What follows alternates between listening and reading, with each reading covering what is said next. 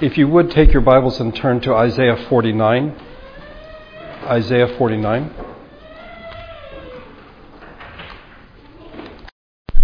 Our text, or what will serve as sort of a jumping off point, is found here in Isaiah 49, the last part of verse number 15 and the beginning of verse 16. Though she may forget, I will not forget you.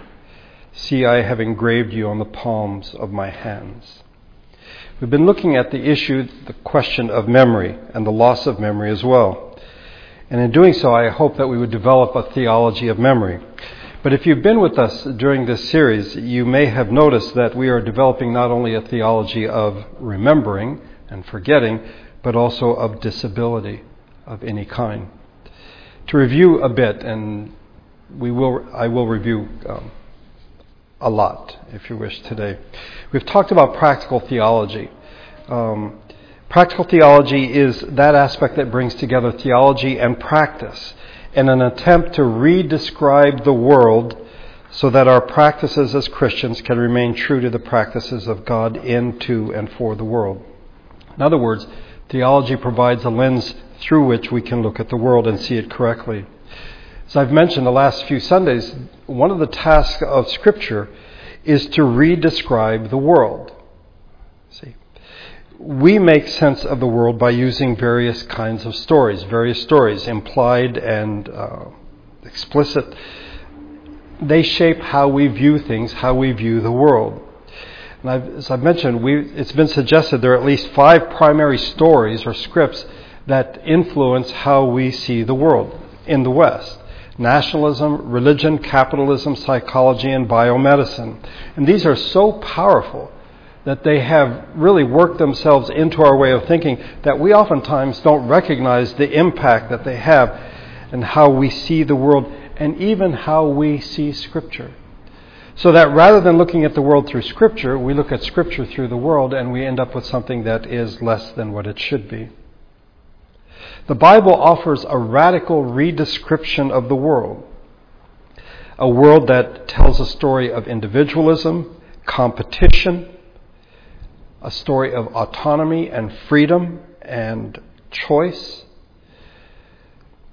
into a place where God is the ruler and God has majesty. In this creation, as it is described in Scripture, we find that salvation comes through brokenness that strength comes from weakness or through weakness, and the gentleness is revealed as an important aspect of the Messiah. This is completely contrary to the story that we hear, for example, in nationalism or in capitalism, in which competition is stressed so strongly. As I've mentioned the last couple Sundays, the idea of redescribing the world sounds almost too radical for us because it seems like instead of facing reality, we're sort of retreating into an alternate reality, if you wish, a virtual reality. But if you think about it, redescribing is something as Christians that is part of our faith. And, and we know this if we would just think about it. Think of the death of Jesus. A historian will tell you that in the first century, a peasant from Galilee, from the town of Nazareth, was executed as, uh, as a common criminal by the Roman authorities. Um, some people might take it a bit further and say, well, he was a good example. Uh, he died as a martyr and perhaps an example we should emulate. But in Scripture, we see this redescribed as an event in which God in the flesh, God took on flesh. He took on himself the sins of the world and he made atonement for our sins. But this redescribing is not just about Christian events, and we need to be careful. Um, one of the biggest things I think that we need in terms of stories is what does it mean to be a human being? What is a human being? Robert Spaemann, in a book called The Difference Between Someone and Something, has argued that human, he's argued against the idea that human beings are defined by their capacities. And this notion that human beings are defined by their capacities actually goes back to John Locke several centuries back his definition of a person has been very influential, and many people basically just parrot what he said. That a person is a thinking, intelligent being that has reason and reflection and can, can consider itself as itself, the same thinking thing in different times and places, which it does only by that consciousness which is inseparable from thinking and, as it seems to me, essential to it. In other words, being a person or having personhood is seen in terms of the capacity for self awareness, identity, continuity of thinking, a sense of self over time, and consciousness, but above all, memory. Which is to say, if you have no memory, then you're in fact not a person. One may fail to realize that if one accepts John Locke's definition of person, then if you lose any of these capacities, it would imply that in fact you're no longer a person. So theoretically, one could be a person for 60 or 70 or 80 years, but that at a certain point in their life lose certain capacities and then fall into the category of non person either gradually or suddenly, this individual that we knew as a person suddenly is no longer seen as a person but put into the category of non person. By the way, it's somewhat bizarre, but if you take Locke's definition, then technically when you and I fall asleep, we are non persons because there is no self awareness. Okay? And in many ways, there is not consciousness. So, does this mean it's okay to kill somebody if they're asleep because they're a non person. That might seem rather drastic, but as we go along in the sermon, you will see that in fact there are many today who are saying that people who then drift into the category of non person don't have the right to live anymore, and we have the duty to end their lives. One philosopher describes a person as someone who is capable of valuing his or her own life. He then goes on to say that that's why it's wrong to murder a person if they value their life. But if they don't value their life, then it's okay to kill them because they're not really a person because they don't value their life. What does it mean to be a human being? What does the scripture tell us about it? As we saw last Sunday, and I want to review it uh, again at this point, there are at least five things that we find in Scripture about what it means to be human. John Swinton uh, in Scotland, who has done extensive work uh, in the area of dementia and uh, practical theology, has been very helpful in this regard. Five things to be dependent, to be embodied, to be relational, to be broken, and to be loved. Dependent. Human beings are creatures who are wholly dependent on God. There is nothing that anyone has that has not been given to that person. We as Christians should accept and should confirm, affirm that we are radically dependent. And this is what it means to be a human being. This is contrary to the Western stories in which freedom, individuality, and autonomy are prized. We want to be independent. The reality is, we are in fact quite dependent. We are dependent upon God and we're dependent on other human beings, families, communities. But again, fundamentally, we are dependent upon God. We need to recognize that all that we have is gift. Everything we have is a gift from God. We don't value one another because of capacities, or we shouldn't. Um, because whatever capacity, whatever ability a person has is a gift from God. So you can't say, oh, you're valuable because you do this. The value the person had, the gift they have comes from God. And so we shouldn't simply say, well, yeah, I really like you. I think you're important because you have these gifts. Memory is one of those gifts. And if one begins to lose his or her memory and become more dependent on others, does this mean that they are less of a person or they're less human? I would say it's quite the opposite. When a person moves from a sense of independence to the reality of dependence, they don't become less human at all. Someone who will remain nameless, sitting right over there, um, has famously referred to the first few months of life as the pot roast stage, in which the baby really can't do much but sit there or lay there and be fed and changed and uh, have his or her every whim attended to. The time comes when the child moves away from that and they begin to recognize people and they begin to smile and begin to coo. And as time goes on, they even learn how to speak. In the pot roast stage, we acknowledge that the child is totally dependent. But somehow we lose a sense of that, and as they grow, we sort of move them out of the dependent stage to more of an independent stage. But what happens when you reach a point in your life that you revert to the pot roast stage? Where someone needs to feed you and maybe even change you and bathe you. Are you less of a person then? Are you less human then? As creatures, we are by nature, by definition, dependent. That's truly important for us to see. Rather than saying, I think, therefore I am, with Descartes, we should say, I am because I am created, dependent, gifted, and loved in all circumstances and for all time. In the earliest months of life, in the last days of life, I am dependent upon God. The second thing about a human being is that human beings are embodied creatures. We experience the world in and through our bodies. In Genesis 2, we are told the creation of the first human, Adam. The Lord God formed the man from the dust of the ground and breathed into his nostrils the breath of life, and the man became a living being. We tend, I think, because of Greek philosophy, to see ourselves as made up of two parts, body and soul this is not correct. And Wendell Berry has a wonderful passage on this. God did not make a body and put a soul in it like a letter into an envelope. He formed man out of dust. By breathing his breath into it, he made the dust live. It's really important. He made the dust live. The analogy of the letter in the envelope is good, but I think a better analogy for me is that of a balloon. That we view our bodies as a balloon and our souls, the part that God gave us, as the air that causes the balloon to expand. And so death then becomes the deflation of the balloon.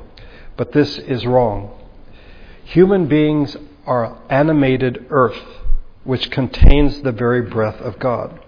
We should not imagine that the breath of God is simply in our lungs or in our brains. I think that's where we'd, be most likely to put it, it is in every cell of our body. We are living dirt, living earth. Our whole body is not just the brain. God took the dust and created a human body. Yes, there is a brain, that's one component of it, but it is what God has given to every part of our body that makes us human. And so we can enjoy God and uh, glorify Him forever. It is God who has put boundaries on our physical capabilities. It is God who sustains our lives. And we are limited, but those limits have significance, and we should recognize that. But if in fact we are embodied creatures, and the breath of God is what gives us life, think of the implications. Death is not air leaving the balloon, your soul leaving your body. And resurrection isn't the air being put back in the balloon. Resurrection will be God breathing into what remains of us in a miraculous way and giving us new life. And if death is not letting air out of the balloon, then murder is also not letting air out of the balloon. It is, in fact, an assault on holy ground because God has breathed into us. We shouldn't say, well, anyway, the person went to heaven, so it, you know it's, it's too bad they got killed, they got murdered, but you know their soul went away, and so they're fine. See, violence against a person is not simply violence against the balloon. It is, in fact, against the whole person. One who has the very breath of God in him or her. Every per- think of the person you despise the most in this life that person has the breath of God in him or her. This is why the Old Testament laws seem rather harsh to many people in terms of their penalties for assaults against a person. I think they recognize far better than we do that the person is unique. This person has the breath of God in him or her. One more thing, the implications. A disability is not air being let out of the balloon. Maybe not all the way out, but you know, this person's a little deflated because they don't have the capacities that they used to have. It's not a loss of personhood. In the same way that if somebody, if I had to have my left arm amputated, you wouldn't say, well, boy, I'm not quite sure you're human.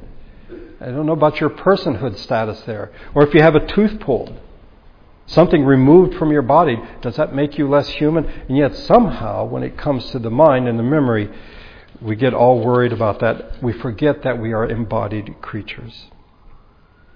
The third thing about humans is that we are relational. We are loved into existence and marked by special favor by the Creator. All things are created by God. But his relationship to us is in fact unique. Uh, in Genesis 1:26, when God gives the command to go out and be fruitful and multiply and have dominion, people get all worried about dominion, but stop and think a minute. God is in relation to Adam. God is speaking to Adam. He doesn't say that to the other creatures. He says to Adam, This is what you're supposed to do. And then he gives him instructions. And amazing above all things is when Adam and Eve sin and basically say, We do not want to be in the same relationship with you, God continues to relate. The destructive power of human disobedience does not stop God from relating.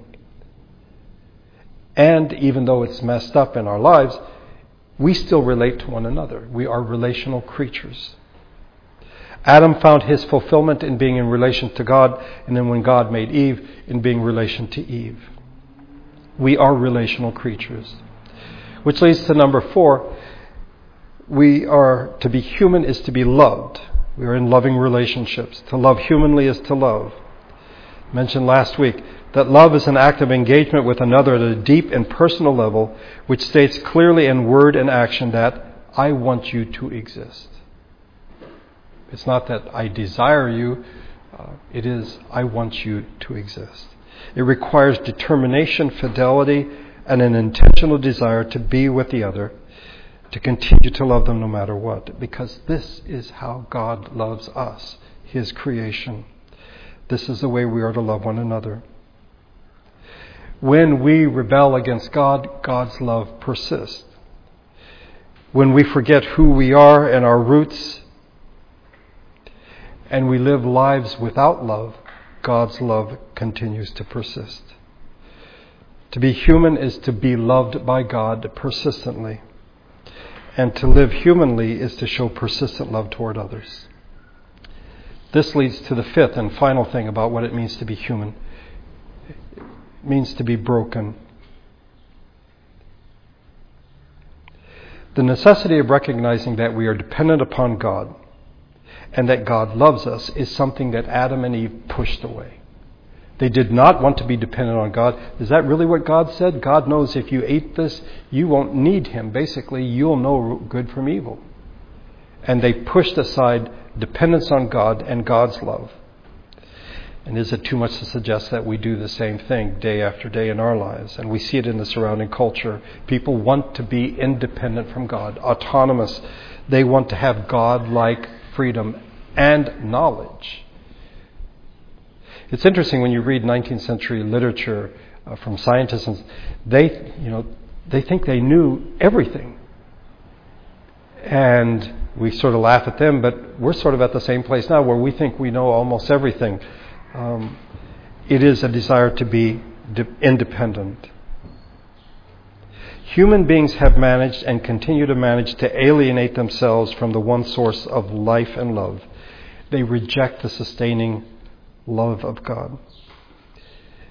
But we are broken, and to be human means that decay is inevitable. But our humanness is not diminished by our decay. When we begin to decline, this is simply a sign that we are human beings. This is what it means to be human. We are living out our lives in a creation that is broken. As Bob Dylan said, everything is broken, but it is in the process of being redeemed. So if you lose your memory, it doesn't mean that somehow you move from being a person to a non person. To be human is to live into a world is to live in a world that is broken, to get old, and to forget things. This is how Scripture defines, if you wish, for our purposes, redescribes what it means to be human. And it runs, runs counter, or counter, contrary to what many other stories uh, we hear around us. Oliver Sacks noted Neurology's favorite word is deficit, denoting an impairment or incapacity of neurological function, loss of speech, loss of language, loss of memory, loss of vision, loss of dexterity, loss of identity, and myriad other, myriad other lacks and losses of specific functions or faculties. Uh, I think Sacks would argue this is not necessarily wrong. But this isn't the place where we're supposed to begin the discussion of what it means to be human. For at least two reasons. First of all, it fails to take into account that everyone is broken. Okay? To different degrees, but we are all broken. But secondly, it assumes that there is, if you wish, a baseline, norm, typical. And then others who don't meet that are seen as defective. So there's a baseline of normality. And who decides what is normal? Well, interestingly enough, it is quite different than what we find in Scripture of being dependent, embodied, relational, loved, and broken. So, how is the individual viewed? If an individual begins to lose his or her memory or lose some type of capacity, are they still seen as a person? Are they now a patient? And there's nothing wrong with being a patient. In fact, there's something almost marvelous about the word patient. Means that you endure. But somehow they seem to be less person, less of a person, and they're now in the category of being a patient. Someone who needs medical care, not necessarily a person. At this point, I want to, I want to point out, we need to recognize that our words shape our worlds. The words we use, in fact, are quite important. And so, as we try to develop a practical theology of remembering and forgetting, we need to take care in this matter. Let me be clear I'm not rejecting modern medicine, what it has to offer.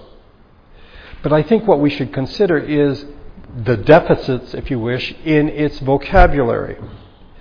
And amazingly, we use that vocabulary too oftentimes rather than the vocabulary of Scripture. So we may, in fact, go to the doctor and speak of being unhappy, of relational disconnection with regard to these deficits, but we would not talk about sin or love or God or faithfulness or discipleship. We use the vocabulary of the stories of the world and those words begin to shape the way we view things. And rather than being biblical in our view, we, in many ways, take on the views of biomedicine, capitalism, nationalism, whatever. If we see people as defective as opposed to normal or typical, we see them in a different light. And at this point, the diagnosis begins. And to diagnose means involving categories what makes up the person the cognitive, the intellectual, the emotional component. Then these components are broken down into elements memory, language functions, calculation, attention, general intelligence, organization of movement, orientation to time and place. And in the process of naming and categorizing, it begins to shape the way we view the world, and more importantly, the way we view other human beings. So, let me, let me draw out some implications of a faulty worldview, of viewing a human differently than what Scripture says. To follow the story of some is to conclude that if you lose your memory, either through dementia or other diseases, you lose your personhood. That is the implication.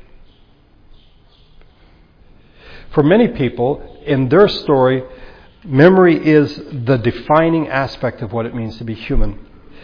Listen to what one filmmaker uh, s- stated. You have to begin to lose your memory, if only in bits and pieces, to realize that memory is what makes our lives. Life without memory is no life at all. Just as an intelligence without the possibility of expression is not really an intelligence. Our memory is our coherence, our reason, our feeling, even our action. Without it, we are nothing. Well, wait a minute. If in fact every aspect of my being, every molecule of me has the breath of God in it, if I am animated dirt, holy ground, then how can I say that memory is what defines me as a human being? As some people see their story, as they see it play out, they would rather no longer be alive, no longer exist, than to experience uh, the loss of memory. And to follow this storyline, some conclude that a person who has no memory is no longer a person, and their lives should be ended. This one person in an interview argued, putting it brutally, you'd be licensing people to put others down. Actually, I think, why not? because the real person has gone already, and all that's left is just the body of a person, and nobody wants to be remembered in this condition. They've lost their memory, and memory is what it means to be human. They lose their memory, then they're not human, so we might as well dispose of them. You can go a step further, and now we're just not talking about the person who's lost their memory, but the people around them. In one person's words, those who have lost their memory, those who are disabled, quote, are wasting other people's lives and should have the decency to take their own lives. To take their own lives. You might ask, why this issue, the loss of memory? Why is this a waste of other people's lives? Because interestingly enough, cancer, appendicitis, and then you could just do a whole list of various human ailments are not perceived as affecting your personhood. You can have cancer and still be a person, but if you lose your memory, people would say maybe you're not a person anymore. As the person I quoted earlier said, the real person is gone. Well, remember, we're not a balloon with air in it and the air is left, so therefore we can say, well, the person's gone. Okay? and I think as Christians, we've really failed in this area because we see the breath of God as soul and the body, and so we discount the body. And when you have someone who is severely disabled, mentally disabled, uh, we see them as less than what they are. They have the life of God in them. The story we find in Scripture is not that someone who has lost their memory is no longer a person. As we seek to deal with memory and the loss of memory, we need to be reminded again and again what it means to be human and a person. Human history is filled with great violence against other human beings, but the 20th century, I think, surpasses all that's gone before. And I think one of the things that has made this possible is a wrong view of what it means to be human uh, as it's been argued many times by others, it's easier to kill another person as you see, if you see them as not human. And so, oftentimes in war, the enemy will have you know you have a pejorative term to refer to the enemy. Uh, you don't call them what they're called. You you have uh, a name for them. You see them as less than human. And in the 20th century, we've seen genocide time and time again. I think in part because the human being is simply seen as a balloon with air. You let the air out, you've got a flat balloon, and that's it. And as Christians, we have to say no, a thousand times no. This person has the life of God in them. Those of you who are familiar with modern ethics will probably know the name Peter Singer. He's been at the forefront of challenging suggestions that people with cognitive, with significant cognitive disabilities, are persons uh, who should inf- are not persons. They should, in fact, be put aside. He is known for his view on the infanticide of disabled children. In his view, to take the life of a severely cognitively disabled child is morally appropriate. This is the right thing to do, to kill a child, because the child lacks the capacity for self awareness, self control, a sense of the future, a sense of the past. By the way, by that definition, I, I, know, I know quite a few adults who may not fit into the category of personhood. But a severely cognitively disabled child lacks the capacity to relate to others, con- concern for others, communication, curiosity. From his perspective, there's nothing unique about human beings, and so when you have a defective human being, the best thing you can do is kill that person and get rid of them.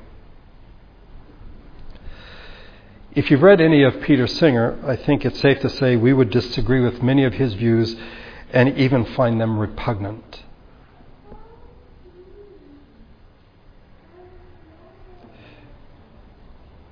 Late in her life, his mother, Cora, developed Alzheimer's disease and was no longer able to recognize herself or her son. She became what Peter Singer would call, what her son would call, a non person.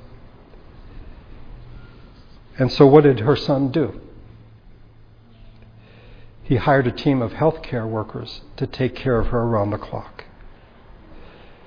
This from a man who said he had no respect for people who donate funds for research on breast cancer or heart disease in the hope that it might indirectly save them or other people around them. He said they should instead give the money to the poor. In an interview, Singer admitted that hiring healthcare workers was probably not the best use of his money. Later in that same interview, Singer said quietly, Perhaps it, that is, putting someone to death, is more difficult than I thought before, because it is different when it's your mother. It is worth noting that in the most recent update of his book, Practical Ethics, he maintains the position and lays out a moral framework that it is okay to kill someone who has dementia. But it's different when it's your mother. We cannot make decisions. We cannot develop a theology of memory, of forgetting and remembering based on our emotions, or our relations. But this is often how people think and act. We are to uphold the story the Scripture tells us of what it means to be human and allow it to shape our view and our actions and our thinking. In examining the matter of memory, we must begin with God, who is the basis of memory, as we have seen. And rather than focusing on ourselves, our faith is to rest in God. Rather than trusting our memory or our intellectual capacities to assent to the truth, we are to rest in God's grace. As we look at Scripture, we are to see how it redescribes creation. And in many ways, it presents a radically different view of the world than we are accustomed to. And we need to ask ourselves, as we develop a theology of remembering, what story will we follow? Will we rest in God's grace and His ability to remember? Will we rest in the memories of God?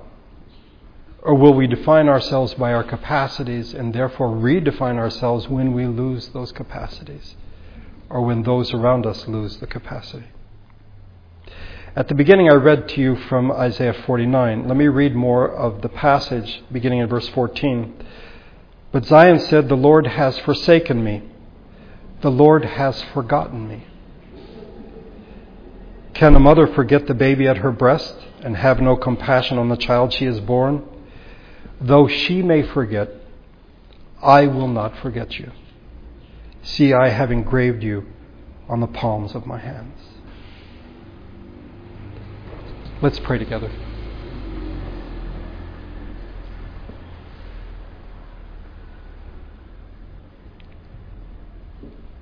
Our Father, we have put our faith in you. We have accepted the gospel. We believe what you say.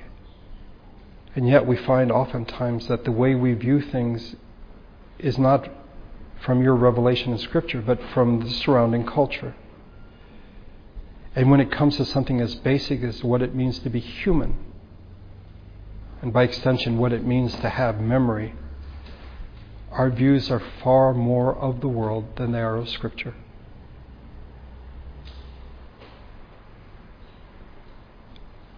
By your grace, may we rest in Scripture. May we rest in you. And come to see what it means to be human. And the gift of memory, and what the loss of memory means. Help us to see that we are ever in your love, that you breathed into us life, and it is you who sustains us second by second. May we come to see that the violence in our culture is more profound than we ever imagined, because it is, in fact, an attack on holy ground, on those made in your image, those who have your life in them.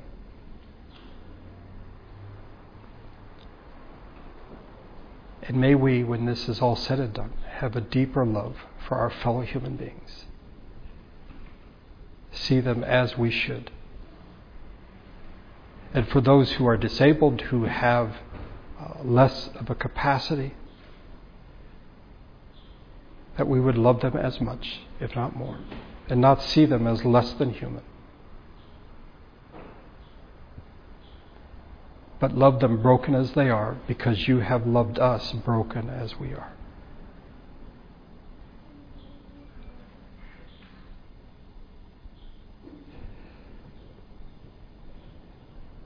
I thank you for bringing us together today, for the privilege of worshiping you. May your Spirit and your grace go with us as we leave this place today. I pray in Jesus' name.